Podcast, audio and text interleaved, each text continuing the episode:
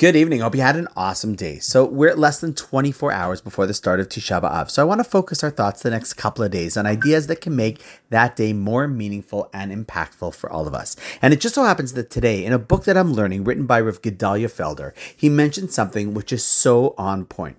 See, I'm learning about the Jewish laws about how a person is supposed to get up in the morning. Yes, from the time we wake up until the time we go to bed, there's a way to live as a Jew. And one of the things that he brings down is that there's a custom brought down in our tradition that right after saying the Moda Ani, something that we spoke about in a four or five part series almost two years ago, I think, one should then immediately after that say that they take upon themselves the obligation to love every Jew.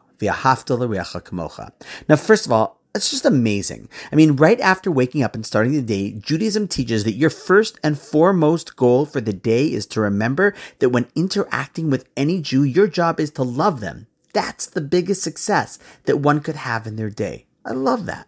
But when I learned that this morning and taught it some of the chevra in shul, I said that it was perfect timing because, as you might know, the Talmud says that the reason why our second temple was destroyed is because there was a lot of sinat chinam, baseless hatred amongst the Jewish people. No one was getting along, and when God saw that, basically like a parent who sees his kids fighting in the house, he just said, "Get out of my house and don't come back until you know how to get along." And so too, Hashem kicked us out of His house, His temple, and His homeland for that same reason.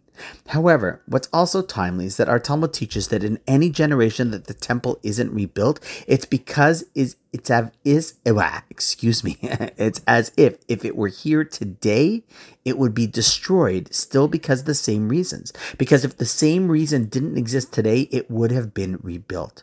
And so with that, not to get political, but how can one not feel the pain of our brothers in Israel at such a time with such deep conflict. We've been given Israel back after thousands of years as a gift, rebuilding the only Jewish homeland after such a long time in exile, and on the eve of Tisha B'Av, still feeling the pain of our lack of unity. In many ways, the real goal of this time and the challenge that we're in is that despite the challenges that are happening, we need to find a way to come closer rather than create a bigger chasm which continues to widen.